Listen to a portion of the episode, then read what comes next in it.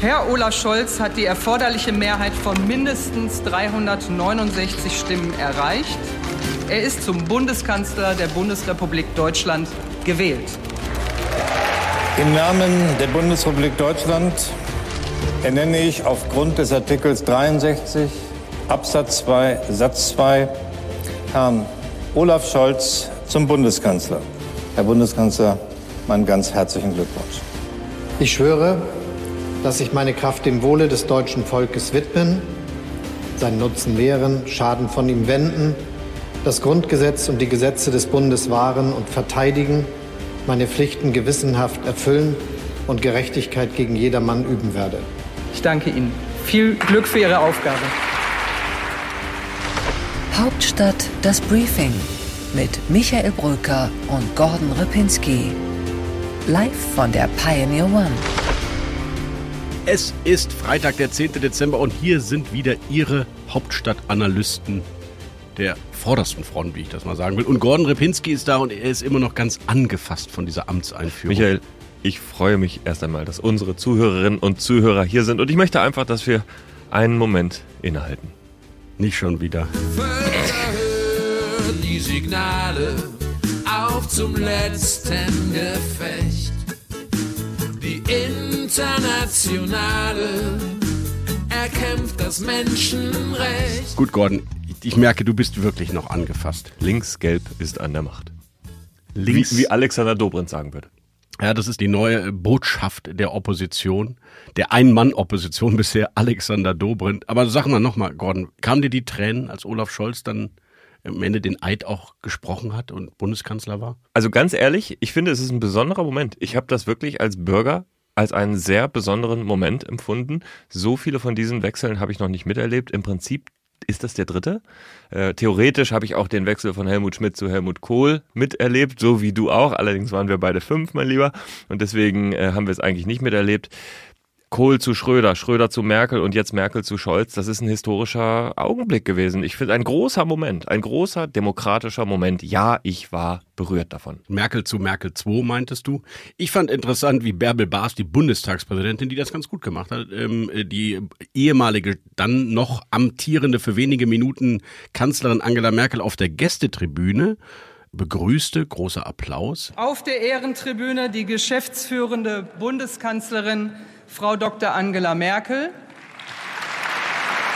Man sah so richtig links und rechts daneben saßen Joachim Gauck und Gerhard Schröder, der ehemalige Bundeskanzler und der ehemalige Bundespräsident. Und die wurden leider gar nicht begrüßt, sondern einfach nur die weiteren Gäste auf der Gästetribüne. Weiterhin begrüße ich auch ehemalige Repräsentantinnen und Repräsentanten der Verfassungsorgane, seine Exzellenz, den apostolischen Nuntius und alle weiteren Gäste, die auf den Tribünen Platz genommen haben. Herzlich willkommen. Ja, genau. Das fand ich sehr interessant. Ja, das stimmt, absolut. Aber die Merkel-Rolle in dem Fall war ja auch was Besonderes. Es gab wirklich lange, laute Standing Ovations für die Kanzlerin bei dieser Übergabe. Und ähm, ich nehme nochmal meine eigene Ergriffenheit von eben auf. Ich finde, äh, wenn wir uns in Europa anschauen und gucken, wie instabil auch manche Länder sind, die wirklich zum Kern von Europa gehören und in den letzten Jahren waren, schauen wir nach Frankreich, Großbritannien, Polen, äh, dann muss ich sagen, was wir hier so an demokratischem Übergang geschafft haben in Deutschland mit dieser Wahl, ist eine tolle Sache. Und das betrifft auch alle Parteien, die diesen Koalitionsvertrag ausverhandelt haben und im Prinzip in dieser Woche ja da wirklich einen Strich drunter gemacht haben und gesagt haben, okay, jetzt beginnt eine neue Ära oder Epoche. Das werden wir sehen. Ja, ich fand es auch wirklich ähm, sehr konstruktiv, sehr fast ja freundschaftlich. Wenn ich sehe, wie Karl Lauterbach Jens Spahn nochmal dankt für ähm, gutes Pandemiemanagement in den ersten drei Wellen, wie er gesagt hat, und äh, das Haus übergeben wurde auch von Jens Spahn, der kein kritisches Wörtchen über Karl Lauterbach dann am Ende in diesem, in diesem Amt, in der Amtseinführung gesagt hat. Ich finde das richtig gut. Du hast recht, Demokratie kann einen auch irgendwie stolz machen. Und Lauterbach ist sowieso spannend, finde ich. Er hat ja quasi sowieso immer schon als Wissenschaftler von der Seite, als, als äh, Inputgeber aus dem Bundestag und aus der Koalition hat er ja irgendwie diese Pandemie auch mitgestaltet und dabei auch konkret mitgearbeitet. Er hat immer wieder ja auch auf Kritik in bestimmten Punkten verzichtet. Zum Beispiel bei der Corona-Warn-App am Anfang. Er hat immer wieder auch gesagt, auch im Hintergrund, was bringt es, wenn ich das jetzt kritisiere? Ich möchte ja, dass die App funktioniert, dass Vertrauen entsteht. Also, wenn das der Geist ist, wenn es auch von der anderen Seite so weitergeht jetzt, ja, dann geht's uns gar nicht so schlecht hier. Ja, Karl Lauterbach, wir sprechen ja gleich nochmal drüber. Ich fand auch ein ganz sympathischer, feiner Auftritt von ihm, aber auch die anderen. Also Angela Merkel, wie sie das Amt an Olaf Scholz übergeben hat, man konnte wirklich fast der Meinung sein, sie hält ihn tatsächlich für den besten möglichen Bewerber, äh, der dieses Jahr auf der Bühne stand und nicht Armin Laschet. Das war ja eine Eloge, da wurde selbst ähm, Olaf Scholz, der ja bekanntlich nicht der emotionalste ist, ein bisschen rot um die Ohren. Ja, absolut. Und wenn wir bei diesen Momenten sind, bevor ich jetzt den nächsten schönen Moment sage, liebe Zuhörerinnen und Zuhörer, wir werden diese Koalition grillen, beobachten und kritisieren, was auch immer äh, da falsch läuft, werden wir benennen.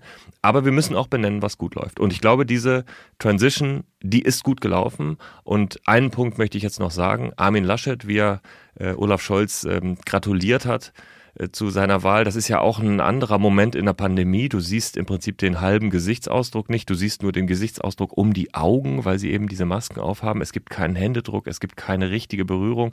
Es gibt eben nur sozusagen diesen Fausthändedruck und die Augen, aber man hat diese Anerkennung und diesen Respekt auch von Armin Laschet gegenüber Olaf Scholz gesehen und auch das fand ich war ein guter Moment. Ja, es gab gute Verlierer, du hast völlig recht. Und es gab bescheidene, ähm, respektvolle Gewinner, die eben die Aufgabe, die vor ihnen steht, durchaus anerkannt haben. Und äh, du hast völlig recht, gut, dass du es sagst.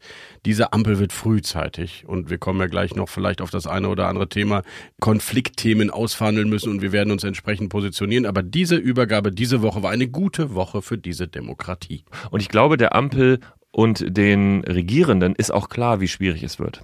Die wissen, was da jetzt an Pandemie noch äh, auf das Land zukommt. Die wissen, was da an Pandemiekosten danach auf das Land zukommt, an wirtschaftlichen Problemen, was vielleicht danach äh, das nächste Thema sein wird, an energiepolitischen Fragen, wenn es um die Klimawandel, die Bekämpfung des Klimawandels und die Energiewende geht. Also die Aufgaben sind so groß, dass man sie eigentlich gar nicht richtig meistern kann, wenn man nicht wirklich gut zusammensteht. Ich glaube, das ist der Geist, in dem die zusammengetreten sind und ja, dann haben sie auch verdient, dass sie, äh, dass sie von uns äh, diesen kleinen Bonus zum Start bekommen. Und zum Abschluss unseres Openings, finde ich, sagen wir auch nochmal Tschö, Frau Bundeskanzlerin, die ja jetzt in dem ehemaligen Büro von Margot Honecker und dann später Helmut Kohl als Altkanzlerin wirkt. Wir gönnen ihr selbstverständlich auch alle sechs oder sieben Stellen, die sie jetzt bekommen hat und hören vielleicht nochmal einmal kurz rein, wie Olaf Scholz sich bei ihr verabschiedet hat im Amt, im Bundeskanzleramt. Ich möchte mich sehr für Ihre Arbeit in den letzten 16 Jahren bedanken glaube, dass man hier sehr genau und sehr präzise sagen kann,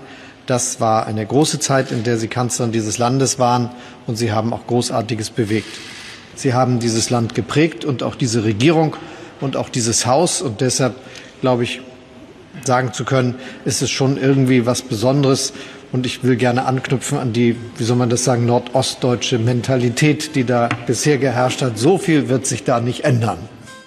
Ich habe fast das Gefühl, Olaf Scholz würde sie gerne noch mal mitnehmen als Vizekanzlerin in seine Regierung, aber tolle Worte. ja, er würde sie, glaube ich, als Finanzministerin auch noch mal mitnehmen. Das ist überhaupt kein Problem. Ach Mensch, so romantisch, Michael.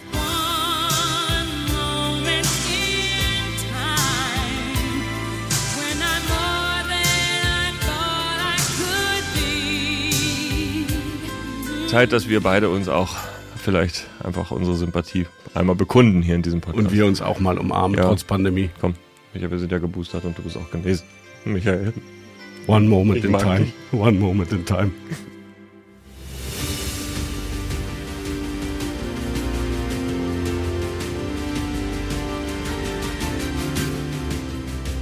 Unsere weiteren Themen heute. Das neue Kabinett hat schon mit der Arbeit begonnen. Ein Organisationserlass wurde von Olaf Scholz rausgegeben und darin steht, wer bekommt welche Abteilungen und welche Personen. Also wir sprechen darüber, wer sind die neuen Mächtigen in der Regierung, wer sind die größten und stärksten Minister. Und im Interview der Woche hast du mit einer neuen Ministerin in einem neuen Ministerium gesprochen, mit Clara Geiwitz, der stellvertretenden SPD-Vorsitzenden und neuen Bauministerin. Bei What's Left spricht Gordon Repinski mit einem Sozialdemokraten, der vieles geleistet hat, gerade in den letzten zwei Jahren und jetzt aus seinem Amt scheidet. Kurz vor dem SPD-Bundesparteitag spricht zum Abschluss noch einmal Norbert Walter Borjans. Und einen Auszug gibt es heute hier im Hauptstadt-Podcast.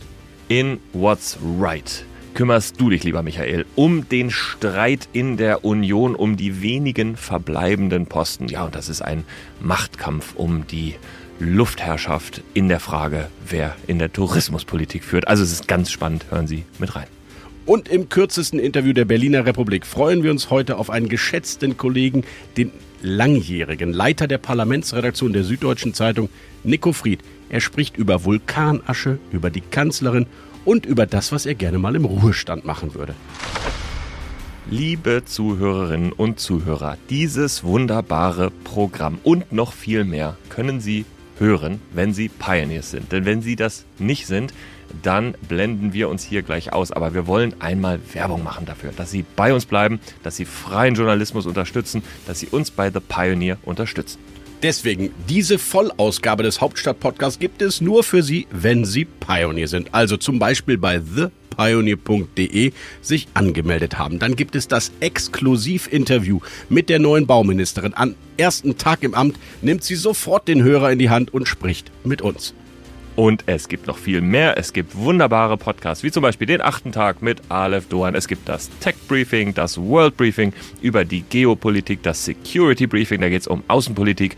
Das machen Marina Kornbaki und ich. Und wahnsinnig viel mehr an Artikeln, Grafiken und allem, was Sie sich wünschen. Denken Sie an unsere Experten, die wir auf der Seite haben. Joschka Fischer schreibt über China. Der ehemalige Kanzleramtsberater Erich Fahrt schreibt über das System Scholz. Und wir haben einen exklusiven Vorabdruck aus der Scholz-Biografie. Alles auch auf unserer Seite thepioneer.de oder gehen Sie auf join.thepioneer.de, suchen Sie sich eine dieser wunderbaren Websites raus, kommen Sie zu uns, hören Sie sich an, schauen Sie sich an, was wir Ihnen zu bieten haben.